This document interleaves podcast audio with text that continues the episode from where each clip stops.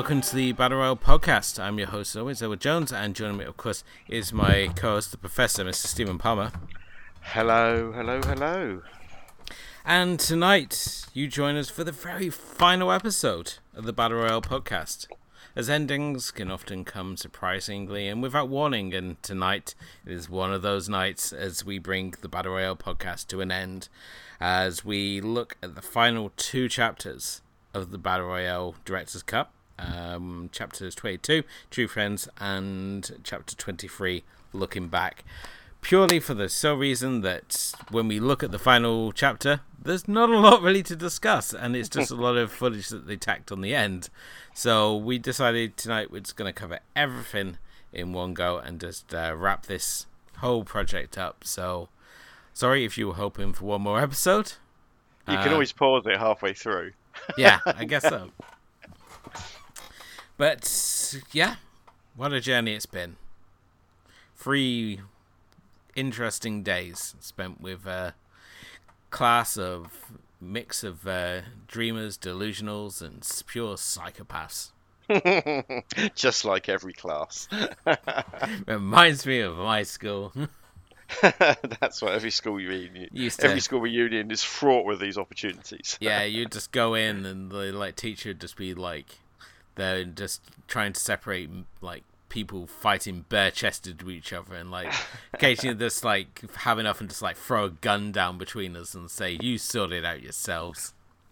yeah, every every detention was like the deer hunter. Yeah. Yeah. You get you instead of testing, we just say we've got an opening for forty two. There's forty three of you. and, and as, as we're doing it, as the Tokyo Olympics are on. Yeah. it's a shame they didn't get that memo for that. it could have been a very different Olympic Games. PE, we were just made to run away from the from the teacher in his car. We just used to hunt him with an elephant gun. Oh dear. But uh, yeah, as we we join our story in in progress, as they say, Kazuyu um, staggers out of the woods to um, Takano, who's busy doing some calisthenics. Everyone else has gone home. We have the see the helicopter lift off, and I'm not sure if they if it was a model that they used in the second shot because the first shot we see it's very much a real helicopter, and then we cut to a second shot and it seems to have shrunk in size. I'm pretty sure that's a bit of post productions, yeah. Something doesn't look right. How are they supposed to fit in the chopper? Is what is this? An army for ants? So yes, the world's smallest soldiers fly off on some get in the van, which is really surprising. It's sort of like how do they drive off this island? I was gonna say, I was gonna, I was gonna say, we've we learned it's an island. Maybe, they've got boats because it wasn't wasn't that one of the plans. Maybe there's some boats to jump on. I Yeah. don't know. Th- There are there are aspects of, of the film version which don't really hold up to a lot of scrutiny, as we've been talking about over the last twenty so episodes. and why stop now? Um, so yeah, they.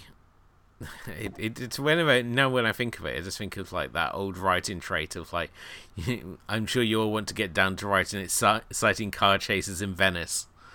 So, and that was what she thought was a very witty joke. She said it about four times over that course, and it, it took me about the third time to get what was going on. Because there's no roads in Venice. There you go, damn fish. Although that didn't stop. That didn't stop. James Bond in Moonraker, if I remember rightly. Is it Moonraker where he has the I know he has a, jet-powered bu- gondolier? Oh my god, I'm not sure that. Uh, I think it's. I want to say it's Live and Let Die. He's got the like the uh, Thai version of a gondolier. It- yeah, yeah, but I, I'm pretty certain it's Moonraker. Okay. But but could be wrong. Write in, comment, tell me I'm Yeah. wrong. We're not we're not going to do the James Bond film next. no, I'm sure there's people out there already working on that one. So, I'm sure. I'm sure. but um, yeah, it. I Kitano doing calisthenics. Do you think that this was a director's choice or a Takano choice? Well, know, I um just about I I work for a Japanese company. I have done my entire working career. And when I started working for them, I thought I was going to have to do that every morning in the car park. Oh, I love it. uh, Calisthenics and, and, and, and the company song. No, we do have a company song. I, I don't know. I don't know how it goes because, you know, because I'm not stupid.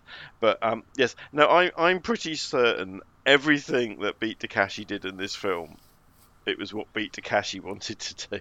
because obviously, you know, as as we've discussed before, his character isn't in the novel. His character isn't in the manga this is a special version of other characters that is clearly beat Takeshi.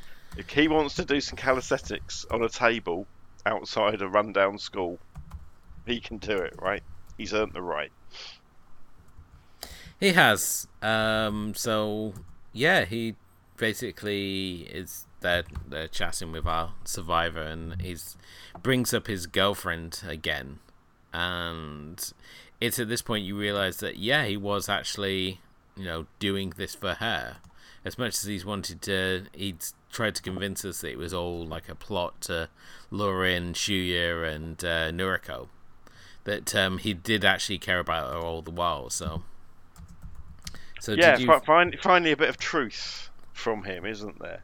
I think it's mainly because he can't find a way to link it to his father. Mm, yeah, it's probably probably yeah, probably said. I wouldn't have been surprised when I first watched it. I was expecting him, Takano, to be his father or to yeah. be his. You know that there'd have been some amazing twist. But you're right, yes. Um, but uh, yeah, I mean it, it puts.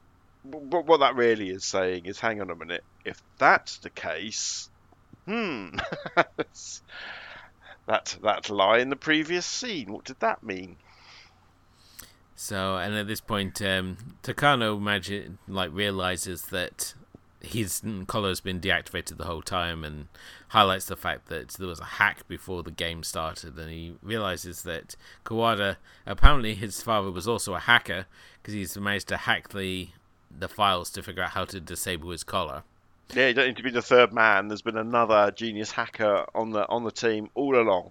I did think that it was all like, was he confusing with the third man? Because obviously the third man completes a hack, as we see in the film. Mm. And was he like confusing it there? But no, he wasn't actually. It was always Kawada knew uh, knew what was going on, and his entry back into the game, while in the manga especially was not planned. It was because he got held back a year because of him suffering with PTSD and then it just so happened that his class was called up in the election, so he entered in, ended up going in for a second time and sees this chance to really sort of redeem himself and figure out, as he said in the film, he wants to figure out what uh, Kyoko's smile was about, which is, I have to say, one of the more weaker subplots of the film. Uh, as motivations go, it's. Huh? Um, but there was probably, you know, that's probably just the way it's being explained. There's all, there's certainly more to it. And I think that PTSD side of things is probably more important. I don't think you'd put yourself through that just to find out what your dying girlfriend was um, potentially smiling about with her last dying breath. Yeah. Um, it probably was. Uh, obviously, it's not real. I know that, but yeah, it was more likely to be some kind of involuntary reaction to muscles. muscle spasm or something than anything with any real meaning. But you never know what he, he he before the show is over, he'll get his wish. Um, and obviously, having his ruse has been rumbled, um, both Shuya and Noriko burst in the room. And probably their one sort of her- big heroic moment, and they still manage to look like they're just sort of stumbling into the room. And Takano doesn't even look surprised. It's sort of like it's like, oh, okay. I think. Well, I think. I think the suggestion is he's known all along because um, I'm pretty certain. Well, we know that he has been tracking Noriko since minute one, like when he came and sort of saved her from Mitsuko when he um, got gave her the umbrella. So I'm pretty sure he realised that her and um, what's his name, Shuya, yeah, had mysteriously been off the grid for a little bit longer than um, than the death the death moment. So yeah, I, I, I just assumed he knew, and that's why he told everyone to piss off because he was expecting this. And as we find out, he's somewhat invested in Noriko. Even worse than we thought. yeah, I have to say that if you're expecting this wonderful piece of uh, fan art, should we say, um, in the in either the book or the manga, you'd be sorely disappointed because it doesn't exist. Hence, making us think this is another Takano moment. I, I think I I just have this feeling. So what he does, he basically pulls out this. It just takes this bit of um I don't know cloth off the wall, and behind it there's a gigantic fucking painting of all the students all killing each other as drawn by a five-year-old, and in the middle there's Noriko as some kind of shining angel winner of the game. And I, I, I like to think that Kitano during the making of the film, during like you know his, the off moments in his trailer, he was sitting there doing this, and then he went to the director and said, "I've, I've got, I want this in the film as well," because it's just so freaking weird. And I don't I don't know about you, but I'd have thought that somewhere, at some point before this, the army side of things might have said, "This guy's a nutter." this, why have we had to bring this giant painting in? I think we it would to report him.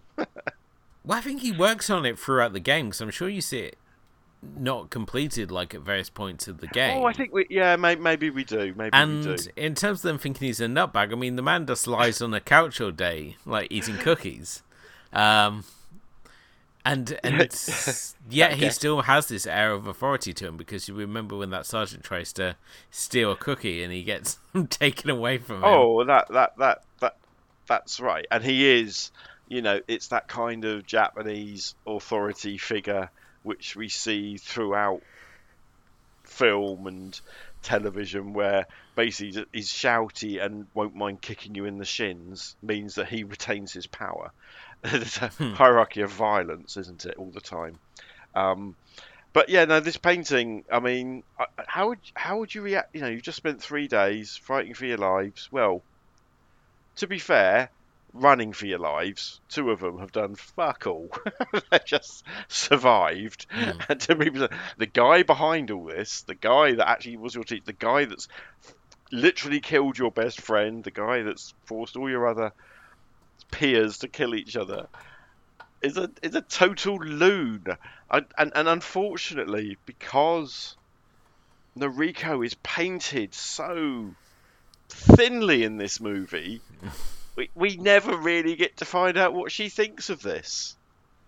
It, it you know, I, I, any other film, that reveal would have had some kind of exposition related to it. It would have meant something to them, but it's just the audience are just going, "What the hell is that?" Well, he does explain it. I mean, he always says that out of all of them, he thought that she was he was she was one he wanted to win. She was like the one pure spirit in the whole of this class. Everyone else is just flawed and lost. To be fair, um, so to speak. This is this is in the days before social media. I do understand making a giant canvas childlike picture of her can be always fan art, as you said rightly at the beginning, but weird. But it does it does finally spur Shuya into some kind of action. He's obviously an art critic. It's if you look at this painting though, and you're sure that it, the only way I was looking at it is that the fact that Kitano was sort of like, oh, we could do this painting, and I I can do the painting, and the director's I, like, I'm sure I'm convinced that's what's happened. and they like, and he's convinced them that he can paint this because he has he has many talents. Let's face it, he's a singer and a host, and he's like Yeah, many people in the Asian entertainment industry. And they've come to like shoot, and he's wheeled this painting out, all proud. And they go, "What the hell was this?" It would be like no, it'd be like I thought this would be like, you know, be be. It's like Terry Wogan. Let's put it into something British people can understand. Terry Wogan was in in this film, you know, everybody, you know, everybody knows who he is. He's a, ra- a radio presenter, a racketeer, a TV presenter, just one of the most familiar faces to the public, which is what Beat to Kitano is to the Japanese. And you think, well, I didn't know that Terry couldn't draw, and So, and he says, "Yeah, I want to do it at the Eurovision Song Contest. I want to get my painting out." yeah, there's no reason, no reason to believe that he knows what makes entertainment. Oh my god! There's a fact that one of these um, children that have been horribly killed in it looks like a head has been kicked off. it does. It's so badly placed. There's none of these these like normally like you look at this photo and it would like all the deaths would represent deaths we see in the film. But there's just a whole bunch of stuff. There's a child has been impaled on a javelin. Yeah, I would, I would. There's a bit of me that wishes that had been the film poster yeah, that would have gone down well. just it's so on the nose. But it's it's the fact that it's just like drawn by yeah, it's drawn by like eight year olds. It's just dreadful, but also genius, and you know a totally unexpected, disarming moment in a film full of you know violence and bad stuff going on and and back and tragic backstories. To be totally disarmed five minutes from the end by this painting. It's it's a twist that M Night Shyamalan couldn't come up with. I don't know. You you seen what he's done with Old? And I I've heard it's interesting. It's it's it's like you certainly gave it an ending. Um, see it, but yes, there is some discussion amongst my peers around it. and yeah, so basically, well, now he's used the power of confusion. He's set himself up. He's like, you know, I'm ready to to die. I'm ready to be like killed by the noble hand of the angelic Noriko. And at the same time, despite the fact that they've been for this horrific three days, they're still hesitant to actually shoot somebody. Um, so luckily, he's got a gun, which turns out to be a squirt gun, but we only find this out once he's been like peppered with bullets by our trio. And again, this is probably another Kitano contribution to the film. The the water pistol. Yeah, Yeah, yeah. So so so basically, he pull, he pulls a gun on them. They shoot him down, gun him down, and as he goes down, yeah, a little squirt of the water. Again, it's incredibly disarming, incredibly weird, but but in that kind of surreal way that almost makes sense. Do you know what I mean? I think I hmm. think if he, he, a bit of me thinks if the film had ended there, that would have been a genius ju- juxtaposition to everything that had gone on. But no, there's more.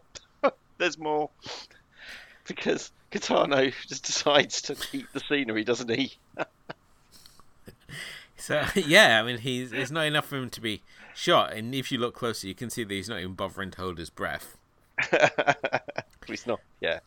And um, he then gets a phone call that um, he must must take that brings him back into the land of the living. It's such an important call for him. It, it doesn't. Does, it just jumps up like nothing's happened.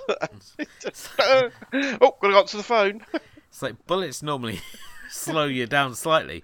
It's kind of like in Last Action Hero when he comes out the tar pit and he's cleaning himself off with paper tissues, and he's like, you know, tar normally sticks to people. So Yeah, yeah.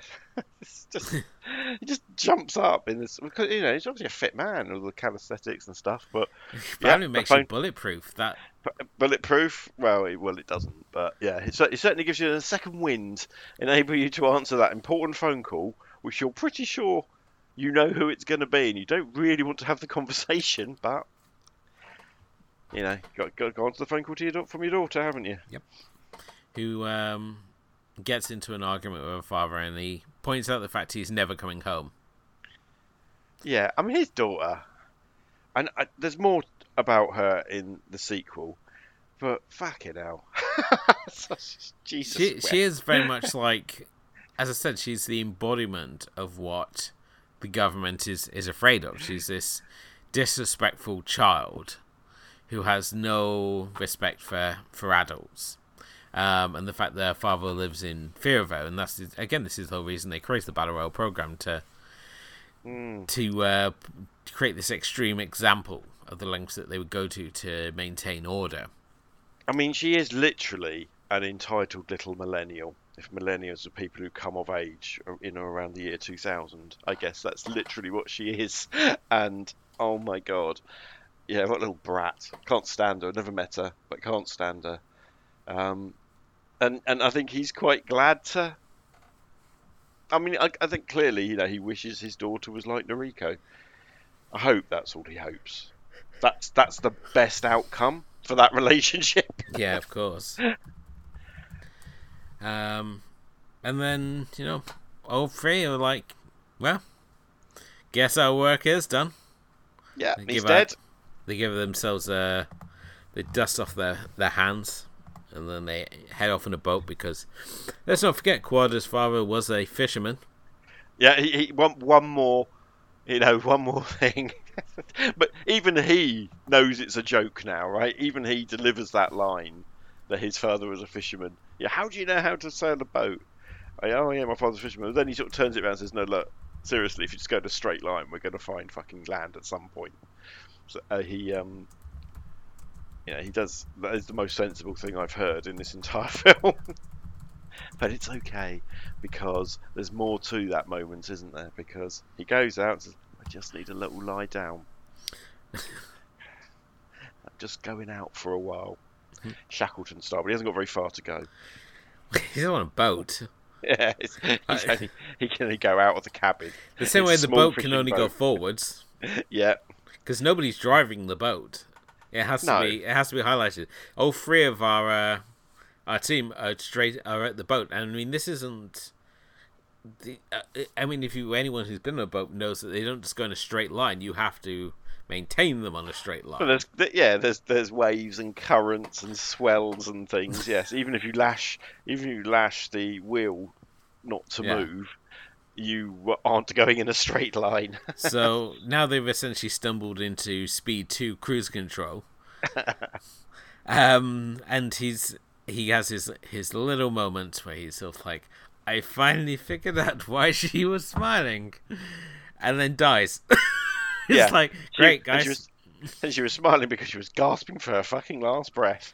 Yeah, Um, Is it, he, he did die very, very quickly. I he, assume he's he been. passes away, and Yeah. we have he gets the obviously his final thoughts read by himself, um, Mm. as it was sort of like that. You know, she was amongst friends, which is harder to say with the original game because from what we've like read and we've we've covered previously, it was basically just like a giant cluster uh, mess of a situation, and certainly as we saw from like the flashback sequence, uh, it didn't look like people were being friends. So, no. um, yeah, it's.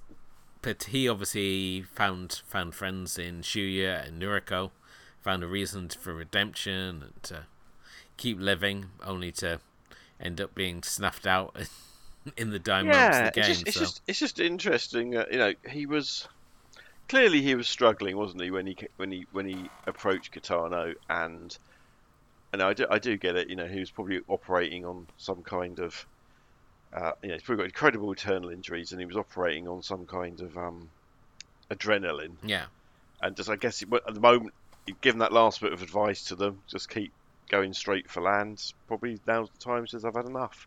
bit like, but it was a death more akin to like. I don't know, oh yellow or something like that, like a dog, or something. Do you know what I mean? I've saved their lives. It's now time for me to go and die. Just it. It was a very, a very strange. I thought for for him, but obviously is setting up other things later on. It only really works with Shuya and um, Hmm. I have to say, And Shuya made a miraculous recovery. oh Seeing, man, seeing he was like limping around when we saw him in the woods, and he sits at one fight with uh, Kiriyama, and then suddenly he's like, "Yeah, do, do, do. I'm walking again." his, his his constitution is magnificent. He's he So- can- For somebody who spent the whole film running away or being tended to by others yeah, and having action just going on around him, um, he he killed two. Well, he accidentally killed one person, didn't he? And was part of the hail of bullets that killed Kitano. Um, yeah, his his heroism knows no bounds. definitely so. His constitution is well, like an ox. And it's at this point that it flashes up that they are now wanted for murder by the government. And they are now wanted criminals on the run. As uh, we return to the city for a brief scene, which in the original cut is basically them saying how they head out to the city. Noriko goes home and says goodnight, goodbye to her sleeping parents, which is believable because that's something Noriko would do. Mm. And at the same time, she gets um, Nobu's knife that he'd stabbed Kitano with. And the pair of them, they head out into the night, you know, with, with dreams caps. of rebellion and. Yeah. They seem, they seem to be walking through the streets of Hacken Harbour with, with baseball caps and outsized coats, and yeah, she's gone to she's gone to get get this knife, which um, you know we'd all forgotten about. The the knife that um, I don't even sure how she got the knife that Nobu had cut the buttocks of Kitano with, but there we go. He dropped it. Ah, right. He dashes oh, out when he ran off, and he stabs him, and it falls on the floor. And he ba- would just walks over and starts cleaning his wound. And she picked up the knife on the floor and she kept it, as we will find out soon. Yeah. because- Okay. Yes. In the in our requiem. yeah, So, uh, because the director's cut doesn't end give us that really nice clean cut ending. Instead, we get essentially three deleted scenes, which um, of which we yeah which he's already mostly populated throughout the rest of the film you know they like they are like not so much requiems they're sort of like revisits let's th- this stuff I've, I've chucked into the film we're going to see it again but with some extras you know, Yeah. each certainly two of them give you a bit more context well they all do don't they in fact i'm thinking about it But yeah, we have. Uh, they're really just to bring everything full circle. Really, I mean, the first Requiem has the class playing basketball, and we get to see how they were united through sport. Um, with Shuya, of course, being the one who scores the winning basket because Shuya has to do everything. apart from kill anybody. Yeah. Yeah, and I have to say, this is. I remember when we reviewed this film for the show, for the for the main show. I think I said this is my favourite bit of it because it. Although everyone else is just like play. oh, Well, firstly, it doesn't make any fucking sense because either they're delinquents who don't turn up for school and don't. You know, we've already discussed why the hell do they go on the school trip if they're not coming to lessons. But not only why would the whole basket team, basketball team, continue to turn up and train and therefore to be good, and the rest of the school turn up and cheer them on if they don't have any school spirit. So that doesn't make any sense. However, the genius is is that the, the, the camera pans and you and you and you see Mitsuko. She's there and you see just on her face there's a smile there's a happiness there's a moment where she could be part of it and then realize she's, she's not part of it and just walks out the door. Yeah, and to me that's just it's just a that's that, that's a that's the sort of thing that the director's cut I wish had done more of. Yeah if if he is going to do these flashbacks you know this, this basketball match has been shown throughout the film. And and for that to be the payoff is wonderful but I just can't help thinking could there have been more payoffs could more characters have been highlighted other than Shuya and, and Mitsuko and it just doesn't make any sense in in, in in the setup that they're trying to set out. But I think I should have got over that in about chapter two, shouldn't I? It. um, I, into Requiem 2, and we're still playing basketball, as this time she uh, flashes back to Nobu, who says, "Look after Noriko."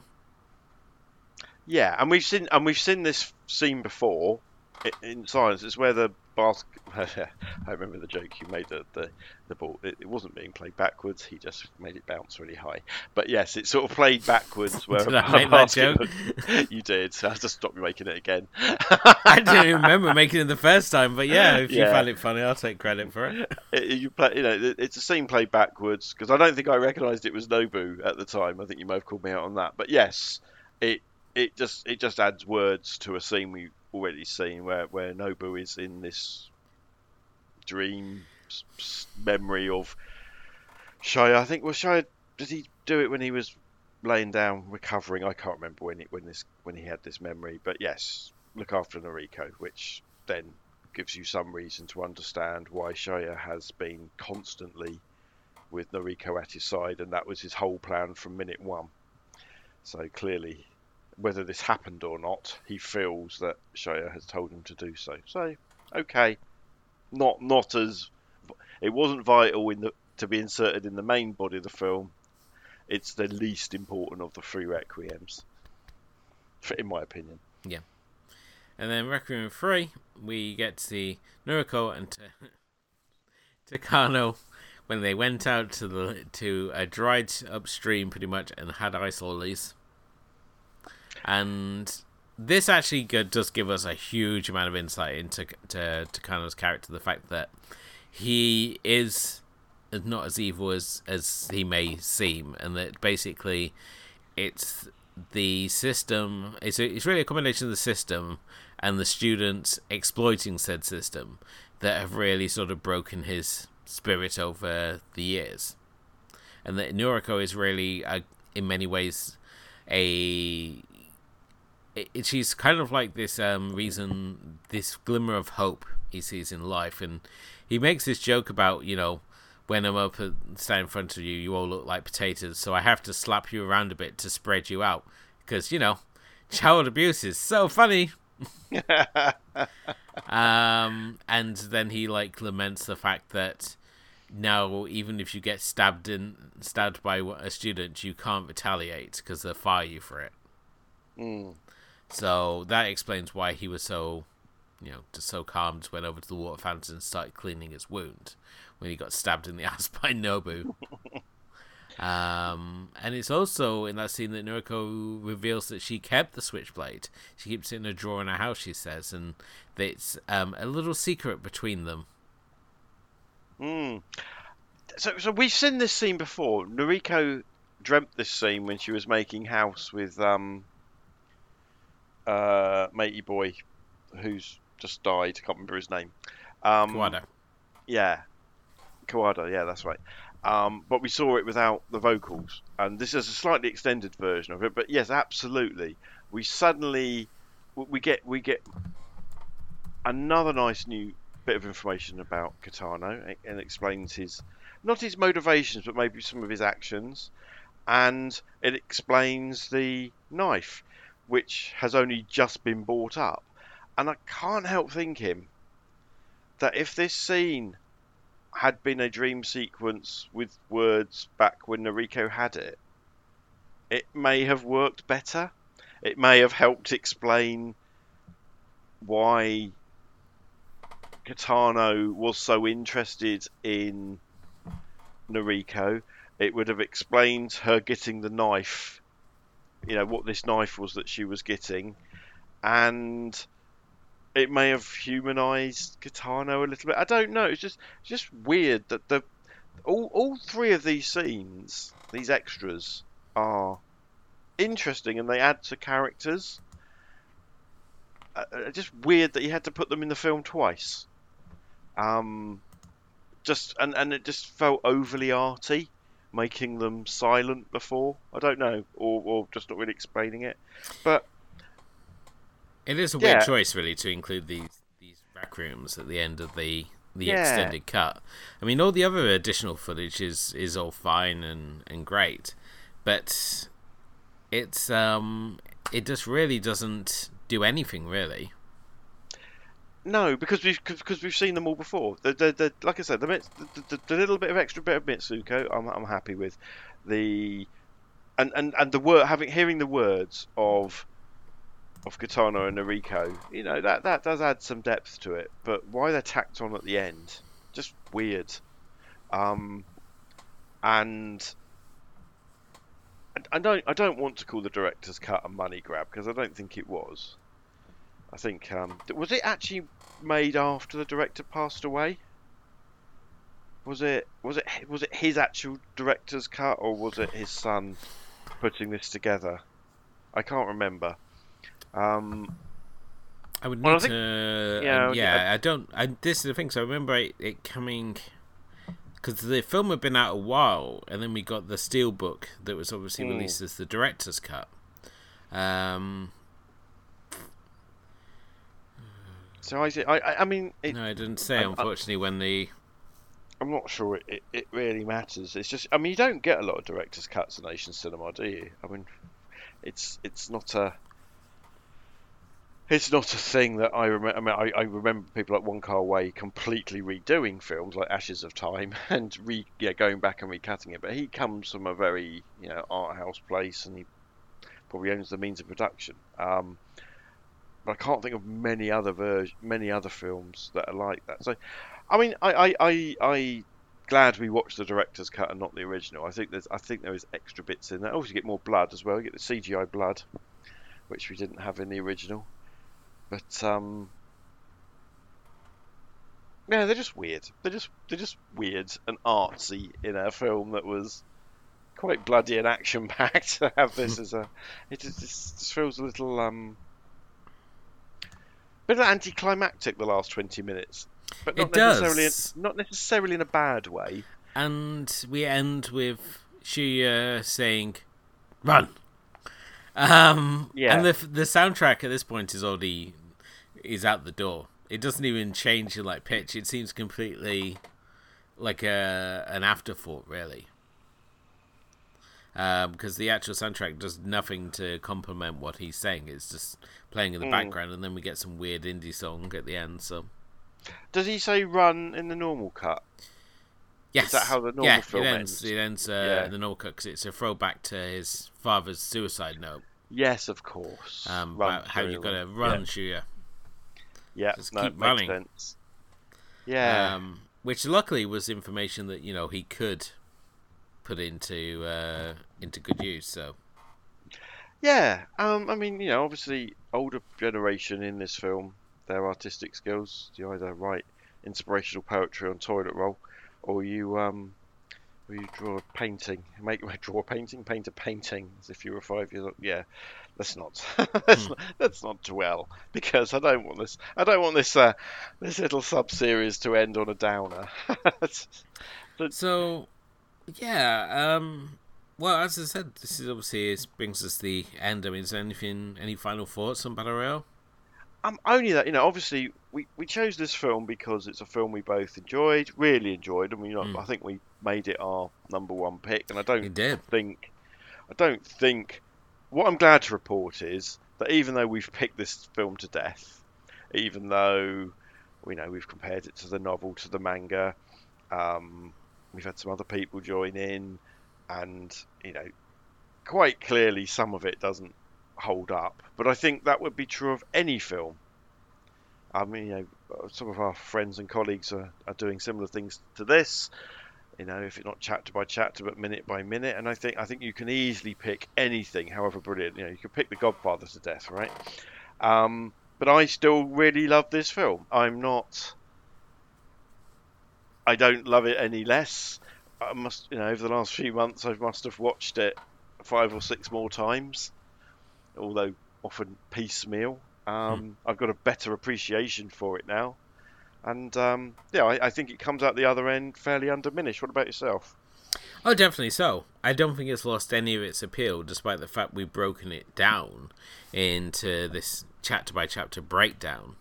Um, I think it's only in, in many ways it's been great because it's been as a way to go back and look at the manga and the and the novel, which adds so much, and there's so many so many aspects that, of the film that uh, sort of traced over that are filled out in the other the other media. So it's been great to draw comparisons, say where characters have differed, especially in the case of Kitano, because we get three very different versions over the media. So it's been fun, especially to go back and, and do that. And I think it just it really is a film that just still holds up. Um, it's a film we're still talking about now. It's still got the same cult appeal that it had, in 2002 that it did uh, that it does now. I mean, it it's it's astounding, obviously, the fact that this is a film that came back so long ago now. Fact this is, as I said, this is 2002 that this film first came out, or 2011 if you're in the states. Um, Twenty years, twenty years on. But have you actually seen any of uh, Kinji Fukasaku's other films at all? Now you've caught me out. Now, Because everyone's seen this film, but very few people have seen like his other things. I mean, obviously, he did the Japanese portions of Tora Tora Tora. I'm just going to look up because hopefully you can edit this out because I think I have. I want to double check. Okay. Because um, his most other notable work is the Battles Royale Honor and Humanity series, which if you've got Shudder or you've got access to the Arrow Play, you can watch it on there, which is really, really, really good. Uh, it's a five volume series, and also you got things such as like Doberman Cop with Sonny Chiba, which is also really good as well. So uh, if you've um, come to the end of this and you're like, oh, watch the watch now, you know, go and watch Battles Without Honor and Humanity. It's also where um, the new Battles Without Honor and Humanity is where that song from Kill Bill came from that then where, was in every award show. What did he do with Battles Honor? Uh, sorry, I. Yes, was he the director of that? Yeah, he was director of that and Street oh, Mobster. Okay, so so spoilers. I just picked up that box set cheap and I watched the first one last week, um, and I hadn't realised it was the same director. so yes, I have, and I'm going to watch four more fairly soon. Um, I, yeah, how strange because. Oh, I see why. Ignore me. I'm looking at his son's filmography. right. Yes, because his son finished off Battle Royale too. Yes. Because he unfortunately passed away. Well, um, yeah, Kenta. But if you want to know what his contribution was to Battle Royale 2, he directed one scene. Yes. Yep. Just the one, and his son finished it all off. Um, so yeah, so so that's fascinating. So if um yeah, sorry, I've, I've just outed myself as an idiot, but never mind. You're not the first. So yeah, the first battles without honor and humanity, i.e., that's what it's called. Um, you know, is is really dynamic and violent and cinema verite and it's uh, ironically it's wrapped up in an almost pseudo documentary newsreel kind of approach, which is how the this film kind of really starts. You know, remember it starts with a a, a film crew, a TV crew coming in and meeting the um, the winner of the last one. Yep. Um, Who will this... turn up as one of the Wild Seven? Mm. Um, but this is way more, far less frenetic, far less frenetic. You know, this is somebody obviously those films were made 73, 74, weren't they? Um, 30 years before. So, yes, he's, he's certainly changed how frenetic. You know, God, can you imagine hmm. Battle Royale done in the same style with all those Dutch angles and things flying around? But you know what? He starts with two blokes getting their arms chopped off in, in somewhere, and that's pretty much where we ended up. So his film career is pretty um, pretty bookended with with violence. Although he was doing stuff way before that. But yes, I was just I was just double checking. Um, I don't think I've seen. Yeah, he's one of those um, lot of lot of Yakuza films, which is probably why I haven't seen so much of what he's done. Um, but yeah, you know, you can obviously go on and watch the sequel, Battle 2 Requiem, uh, which uh, is no overthrowing Riki Takeuchi playing Riki Takeuchi. Mm. They really pulled uh, Katana on us there. I, am I'm, I'm just so not a fan of the sequel. I just I coming it, soon. I find it no. I find it. I don't know, just painful. Um, but on the other hand, maybe. Oh my god, I hadn't realised there was a 20 minute extra extra cut. Jesus Christ, I found it dire to start with and slow and horrible.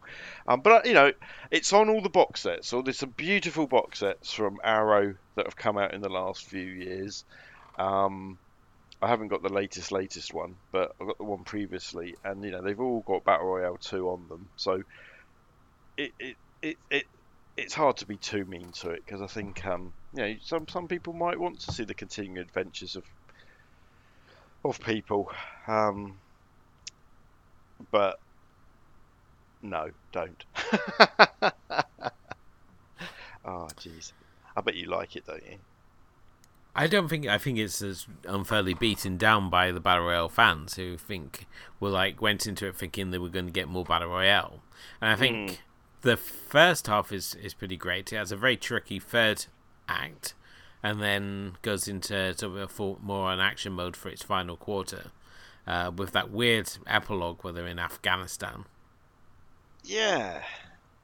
Um, yeah. so the whole the whole the, the whole thing's a bit, bit on the nose that bit, isn't it? I mean, obviously, it doesn't. You know, films like this where they've got a very high concept story. There's two ways you can go about it. You can try and just keep remaking the same film again and again. Hello, Saw. Um, or you can try and do something slightly different with it. And they, you know, they, they do try. It just doesn't make any sense and it's boring. Hmm. And there's too many people in it. And this, and uh, I didn't need a sequel, but luckily they stopped.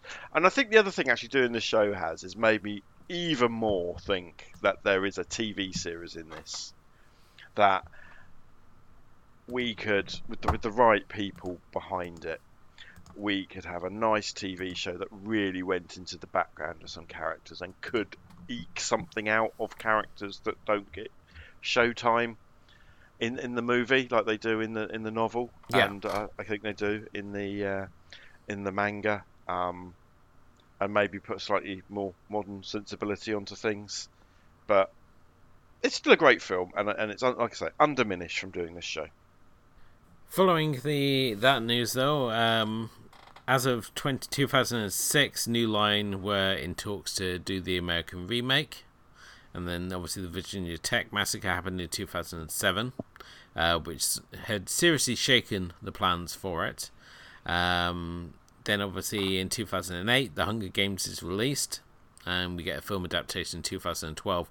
And while the author Suzanne Collins makes the amazing statement that I'd never heard of that book until my book had been turned in even though there are striking similarities between the work. Um, with the blogosphere pretty much saying about tearing her a new one. Yeah, I I don't. I mean, to be fair, the Hunger Games is far more of a science fiction piece, and all the artifice around the, the colony. I mean, I think she also ripped off Battlestar Galactica and all sorts of things. Um, she, took lots of ideas from lots of places, um, and we've had people killing people movies since since movies began, probably. But you know, there's things like the most dangerous game and things like that. Um, oh, there's the Italian one, isn't there? That I can't remember the name of it now, but I, I what I think she would have been better off just saying yes, I know about that but it wasn't a direct influence. Mm. And here are 15 other things that influenced me as well. Well, one of the producers, Roy Lee, um, as of 2012, said that it was going to be no longer possible because of the Hunger Games, as audiences would just see it as a copy of the games, and most of them wouldn't know that Battle Royale came first. So. And I think, sadly, that's probably very true. Um, the, certainly, the Western audience would have um, would would have we would have had a lot of that. Yeah, because people are idiots. Well, he said that in 2012 that he was going to give it 10 years to develop a battle royale movie for the next generation, and here we are in 2021, and that means next year we may get the announcement. Well, we might do. Although what they now the now what the the, it's not the blogosphere anymore. I don't know the Twitter sphere, film Twitter would say. Oh, it's just a rip off of Fortnite because that's yeah, probably Battle Royale comes from. oh Jesus Christ! Um, and back in 2012, the CW network were in talks of turning Battle Royale into an American television show, uh, but it never really got past the preliminary talks. So, and any further discussion has been met with de- declined comment. Yeah, I, I mean, unfortunately, it's the one place it's unlikely to become a TV show is America because you know you're one school shooting away from having that whole production torn down. Um, well, they had that horse racing drama that uh, was cancelled because nobody bothered to point out that horses die often in horse racing. yeah, and and I just I just want to add, I'd much rather there was no battle royale TV show and there were no more gun deaths in America. I'm not saying that's the worst outcome of it of it at all, but it would be TV viewing. Yeah, um, but no, but I think there are other places. You know, there's, there's certainly other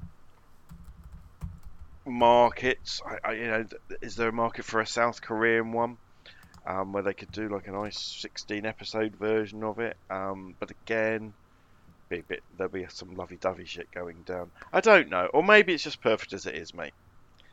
And uh, maybe we just don't need a we don't need a remake. We don't need a TV series. Let's just go back and enjoy this this this film. At least, at least, um, so I can't George Lucas it and make it even worse. True.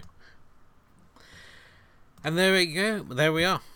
The end of our Battle Royale breakdown. We hope you've enjoyed it as much as we've enjoyed bringing it to you. And if you haven't done already, please do hit like subscribe button so you never lose this uh, feed.